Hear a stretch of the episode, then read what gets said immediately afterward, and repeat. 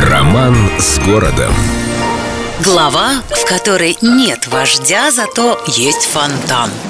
Крестовский остров пользовался успехом у самых разных петербуржцев. Одно время его облюбовала татарская община, которая занималась здесь заготовлением конской колбасы, да и вообще чувствовала себя крайне уютно, отчего остров одно время даже носил гордое прозвище «Татарский». Ну а в 30-х годах 20 века на Крестовском начали возводить дома для рабочих.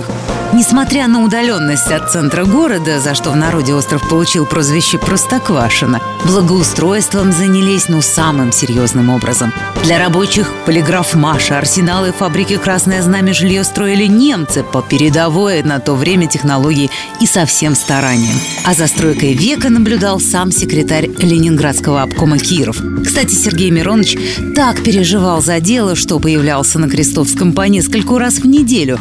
В память о таком приступе пристальном внимании дома, выстроенные вдоль морского проспекта, до сих пор в народе именуются кировскими.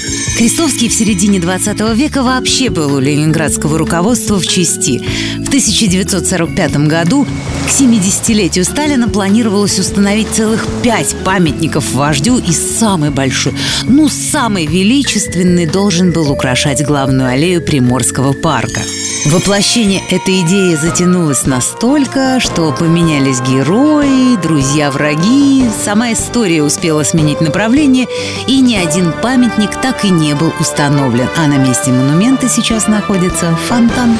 С любовью к Петербургу. Эльдо радио.